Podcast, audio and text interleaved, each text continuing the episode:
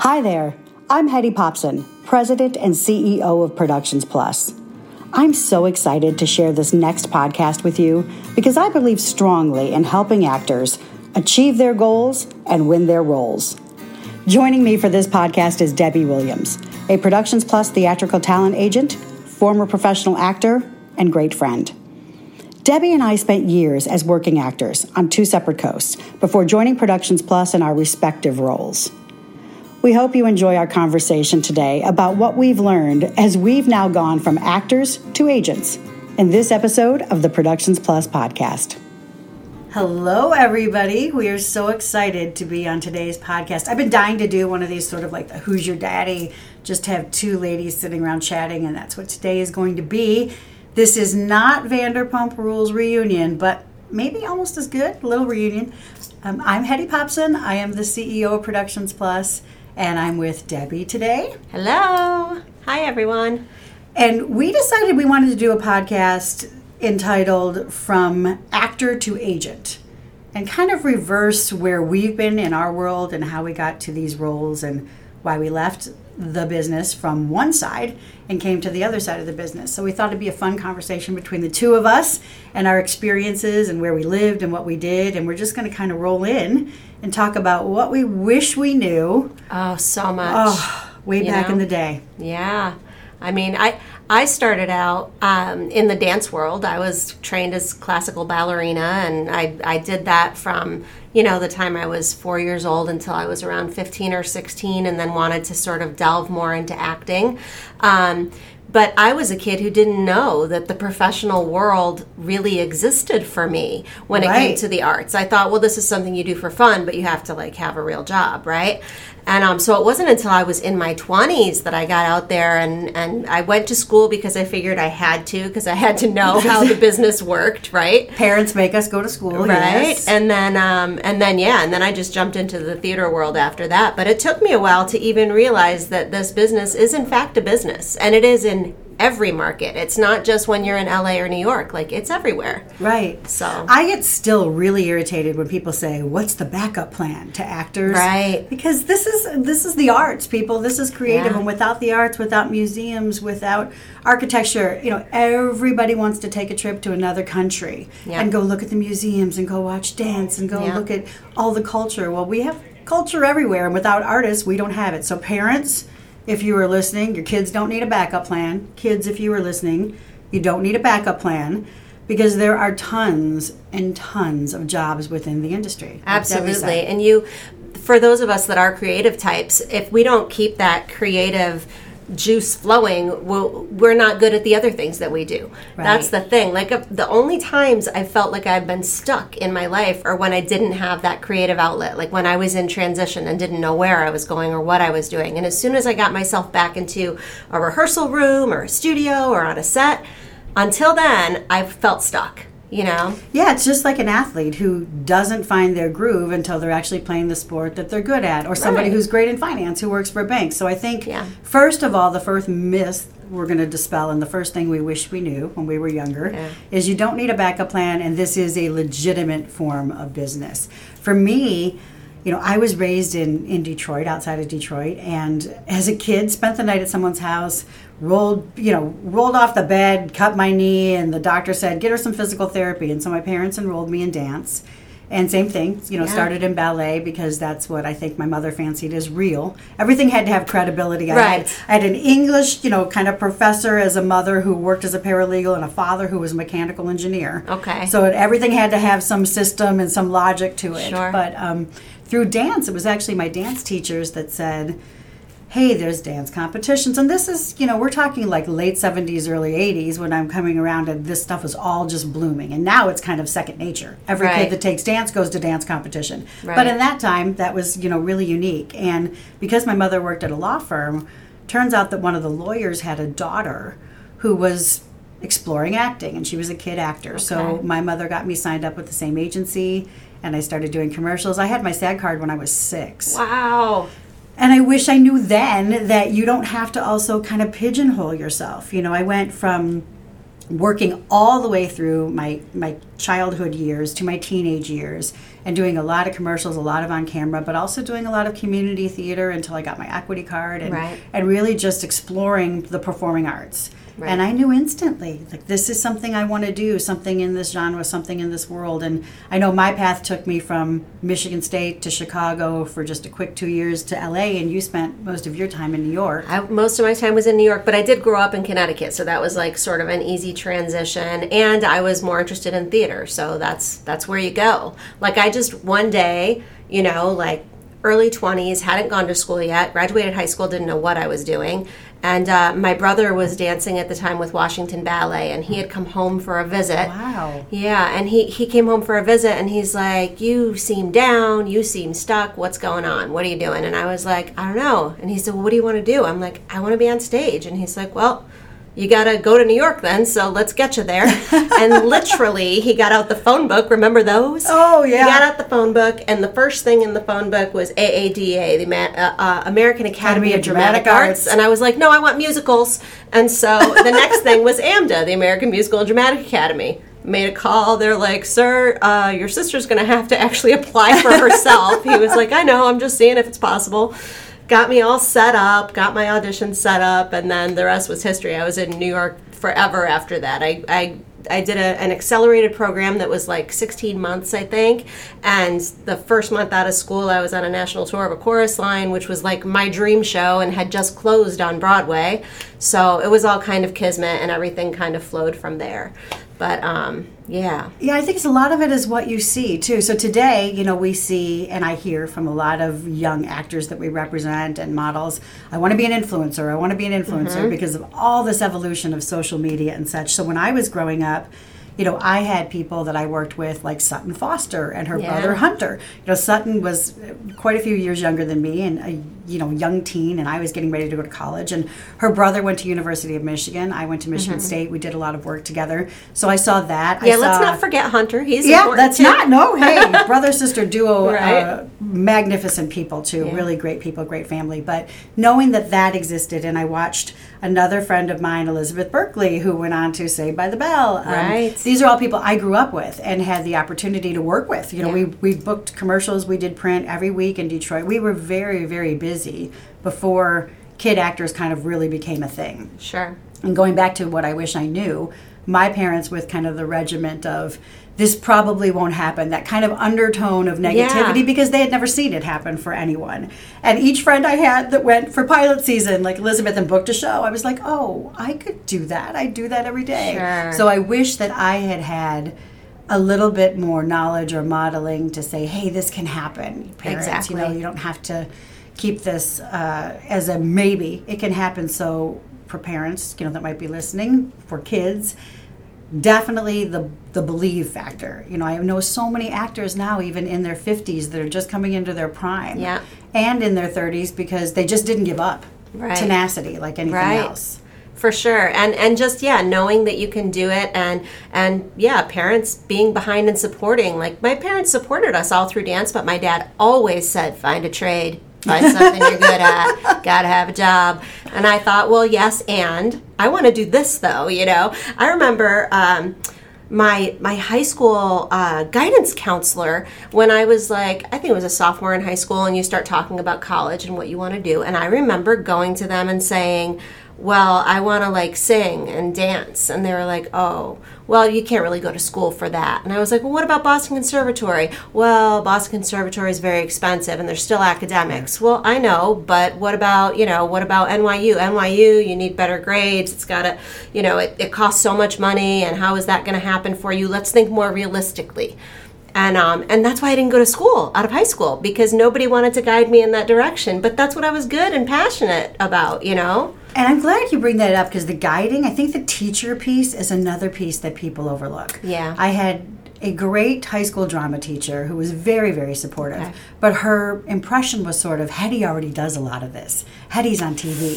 Hedy does this. So you be the character actor, Hedy, because other people need a chance to star in something. Right. And as much as that was difficult at times, I think it also did cause me to stretch a little bit and look at things you know, through a different lens, and everything was not handed to me. In fact, in high school, I felt like I was fighting against a lot Oh, of things. no. But in college, I had this wonderful professor, and, and I was really disappointed that I was going to Michigan State. I had offers from Carnegie Mellon and Northwestern, but it was a financial thing. Yeah. And I think a lot of it, again, was that reality thing. Yeah. And I went to Michigan State and, and instantly fell in love, but all of it because, again, things lined up. I Right. had a Michigan State had a wonderfully supportive theater program, especially um, in the years that it was becoming more formative. And Wharton Center for the Performing Arts Oh, yeah. had just been built.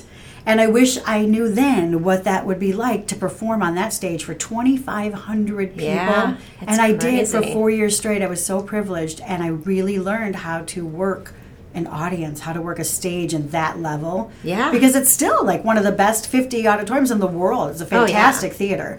So you don't know sometimes what's in front of you, but the supportive teaching that I had in college, um, one of my professors, who was also my college guidance counselor, academic advisor, she had worked a lot in LA, and she Yeah. said, "You have this little teeny face, and you have this big voice, and you could do theater, but I think TV will be better for you. So take that path." And she really helped encourage me Yeah. to go to California. She said, "Why are you stopping at Chicago in between? Why are you doing that? Unless you really want to do a theater full time." So by the time I got to LA, I always heard her voice. You know, you can do this. You can do this. And then I think that belief and the training then have to marry the commitment, the tenacity, and the desire. Sure. Because there's so many times you are in between jobs. It's not like a normal job where you have 365 days a year, you know, guaranteed work.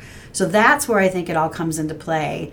And when you're in the major market, knowing how to work that, if you have no connections, like we came, you and I, from no parents that knew anybody, Right. no, here's your house in New York or your house in LA. No, I mean, uh, we struggled in New York. I had three roommates and we stayed in school housing for a short time, but even that was super expensive. We were like in a hotel across the street from school on 72nd Street and Broadway. And, um, so we got our own apartment up in Spanish Harlem. It was this little tiny box, and we had little tiny mattresses laid out on the floor in the little tiny bedroom. And um, and yeah, and we took the bus and the train to and from, and just kind of found our way. But the one thing you don't think about um, as well, even in major markets, you need a survival job. You don't need a backup plan, but you need a survival job. So like I did everything from like waiting tables of course because everybody does that to i was a magician's assistant i was for productions plus i actually did a couple of like event gigs where i was like one i was dressed up with like the letter e for epromos.com I love it. um, at the Javits Center. Yeah. So you do all kinds of little bits and pieces, but those things can't become the only thing because then you forget about the reason you're there, Right. right? And I think that's that is also you know sort of the balance. What I wish I knew.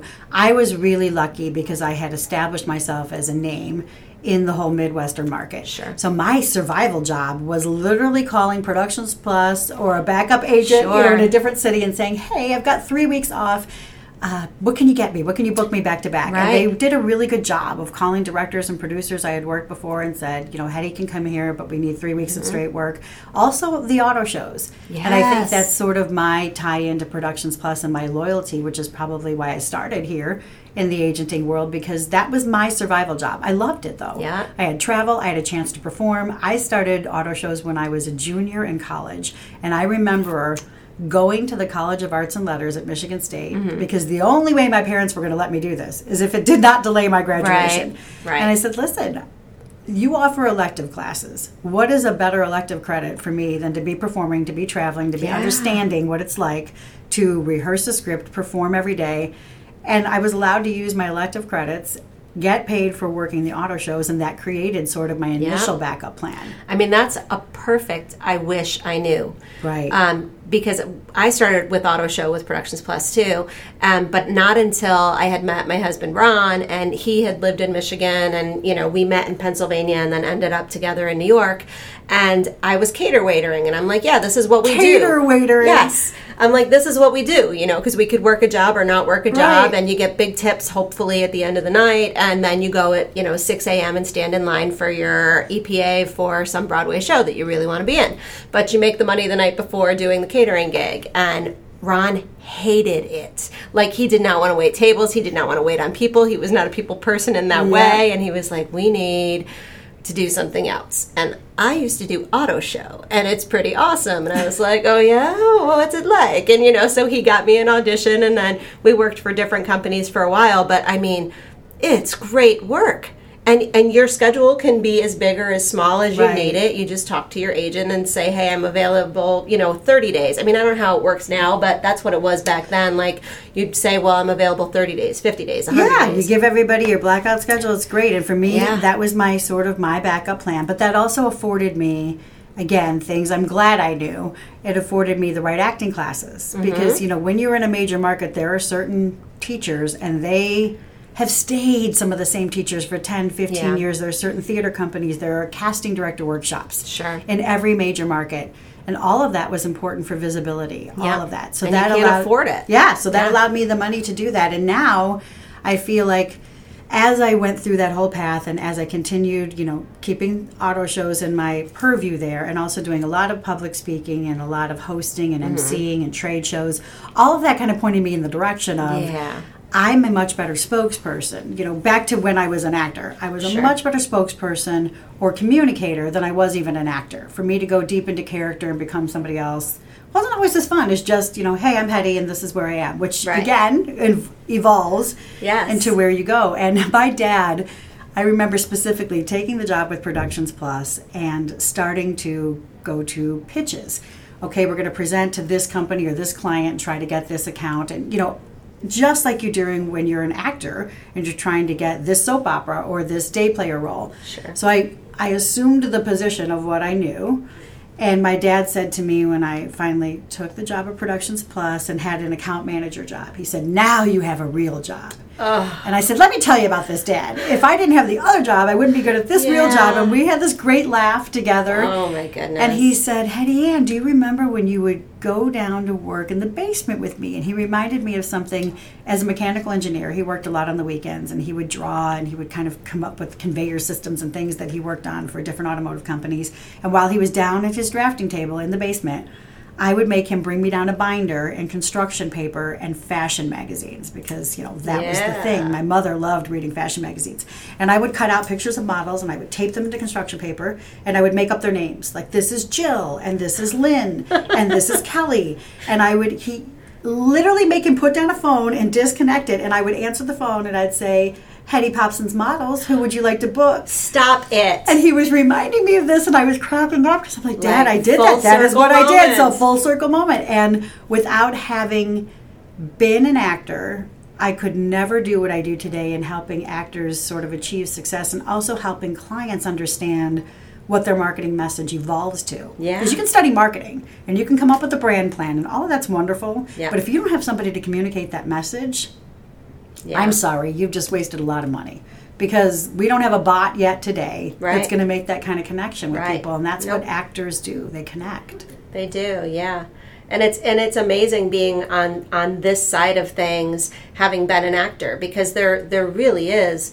Um, there really is so much that you didn't realize. Like I always mm-hmm. felt like um, I always felt sort of disconnected from my agency. Even though I knew everybody here, I felt like, oh, well, I'm like a number. I'm like, you know, right. one of the thousands, what have you. And and and that's okay, but being here on this side, like I like getting to know talents and I I want them to book it, you know. Right. Like my my whole purpose is to give the client the exact person that they want so that their day is shorter too you know and it's such a feeling of accomplishment and i yeah. wish those are things i wish i knew too i was with william morris for soap operas and i was so excited mm-hmm. i had mm-hmm. william morris and i was also very intimidated yeah. even though i had earned that i had auditioned i had soap opera auditions i was terrified to go into the agency to check in with anyone so i sort of became just this peripheral talent yeah and i really want to encourage actors that might be listening to this don't do that Right. Make sure your agents know you. Relationships are everything. And, and Debbie and I are utilizing our relationships now on this side. Yep. And not just our relationships with people we know, or casting directors or producers, but our relationships with talent. Yeah. To say, hey, I've got the perfect job for you. Don't say no to this. This is it. You know, we the agent has to talk the actor into it. The actor has to accept, and there's such a fine dance that we all do Yep. to say trust me. And actors for real like like you were saying with william morris which is a hu- much bigger agency than i was ever with but i was with like helen hayes for a little while and i was with ddo for a little while. Mm-hmm. And i always still felt that way. Like i felt like well i'm not the one that they really want to you know they just took me because. And you shouldn't feel that way about yourself. You should feel like you're the most important client that they have and honestly, like I'm an agent, and I'm sitting here saying, "Bug me." Like if you haven't, if you haven't heard, you heard me, it here me. bug her Yes, because because there are a lot of talent to choose from, right? And you want to be on my radar, and so and I want you to be, you know. And it's so nice now too because the radar has expanded. We were talking before we got on the podcast about yes, things we wish we knew when and things we wish we had, opportunities we wish we had. Because Right. now literally you can live in any state, any country and book work can be submitted by any agency, which makes us feel really excited about the future of our work here because everything's self-tape and voiceovers are done in your home studio. Right. All you have to do is make that investment, and then you. I just booked the other day, no, today, um, a, a voiceover session for a talent in LA, and the recording studio and the ad agency are here in Detroit, and they're just connecting via Source Connect today, and it's fun to be able to book people all over the place. You know. It really is, and it's great for actors too. It's just such good exposure, especially people who, again, don't have a lot of connections, don't have large agents. Now it doesn't matter who your agent is; it just matters that your agent cares. Yeah, it just matters that you're being represented, that, that you're being submitted, and that you're. I like to say that you're being submitted in a small pool because when you submit everybody, then it gets a little tiring going through all these headshots. Right. So please, if you feel like you don't know me, get to know me and let me know what's great about you so that when that job comes up, you're in that small pool, right? Yeah, and actors keep keep busy and keep listing. List with as many agents as you can if it's a non-exclusive Yeah. situation because you want your opportunities to increase and look for I always like to say look for that survival job that somehow still ties in. Yeah. And you know, people used to say that was waitressing because you never know who you'd meet, and that that is there's an aspect of that. I think anything that keeps you engaged with others, Yeah. anything that sort of inspires your creativity, and there is a whole world of trade shows and Yeah. spokesperson work that we discovered a little late in the game, but it's out there and it pays really Yeah. really good money to go and do that. I just remember when I was pregnant and I couldn't do any theater work and I was doing auto show in between theater jobs, but there was just nothing for me at the time because I was really pregnant. And I got to be one of the Kaizenettes. We had like a girl group for Toyota and we sang three part harmony and we sang like shows like once an hour. And um, and so through auto show, I was getting to do something that I loved so much. And with my baby in my belly, she was like listening to me sing that whole that whole season. and that's probably So- why she's so talented now. And she has two parents that are not going to tell her she needs a backup plan. But No. inclusivity, I'm really glad you brought that up because, you know, it's funny you're saying, I couldn't do this pregnant. You could do everything now at Right, any stage right. of life. And I love the inclusivity of, you know, everybody looks however you look, everybody is whatever size you Yeah, are. yeah. I remember five years ago this whole big debate about really? Are we going to have larger people on the cover of swimsuit illustrated? I mean come on. We're in a whole world where everybody is visible and everybody has an opportunity to be seen and we can recognize ourselves in everyone that's out there and that really increases the advertising you know kind of pool and all Yep. the availability. So do not limit yourself. No. no matter where you live what you look like everybody is hot right now. There's no one type that people are looking for and we've certainly Yeah. through the world gone through the blonde hair blue eye stage Oh, and this now it's at you know everybody come as you are and i love this i love this mixing pot of our world and how great it is to be able to submit everybody for any role male and female sometimes Yeah, we're not all trying to be the same thing. That that's something that that I wish I knew was coming around the corner. Because boy, we you know everybody went through the phases, and you were trying to emulate whoever was hot at the Right. time, and instead of just walking in the door and being ourselves, you know. That was tough. It was It tough to do that. Even when I came here, when I was doing like commercial and voiceover and things, I had to be like Midwestern suburban mom. But that's not who, I mean, that is actually, in fact, who I am. But it's not who I felt like. she's I'm a very chic suburban mom I'm a little just- I'm a little wild, I think, but I but I had to like think about like, well, don't like color your hair some crazy color, or don't you know, right? Don't dress this way, dress that way because you want to represent this little thing. When the fact is, there is a there's a spot and a job for all different types, and if I know what you are, if you're not the same as everyone, and I know specifically what you are, then when that comes up, I know to call you you know? And i think that's the same way on the back end of this profession. You know there's something for everyone and you don't have to be an agent that comes from a big market or has all this experience. So when we talk about a backup plan or a survival job look for what motivates you. Look for what yeah. inspires you. You know clearly i was playing agent as a teenager and didn't know that I was actually going to be an agent. And I'm yeah. it's interesting, I kind of consider myself more of an agent with a twist because I do get involved with so many of our client relationships and I do work on maintaining business, not just getting new business. I'm not in sales. You know, I'm I'm here for the brand of Productions Plus. But a lot of that comes from my experience in again being able to connect people and brands. Yeah. Yeah. That's why you're right there sitting across from me. And that's why you're there. So come see us, everybody, and have a great week. Thank you for listening to the Productions Plus podcast. Please follow us on social media. You can find us on Instagram at Productions Plus. We'll see you next time.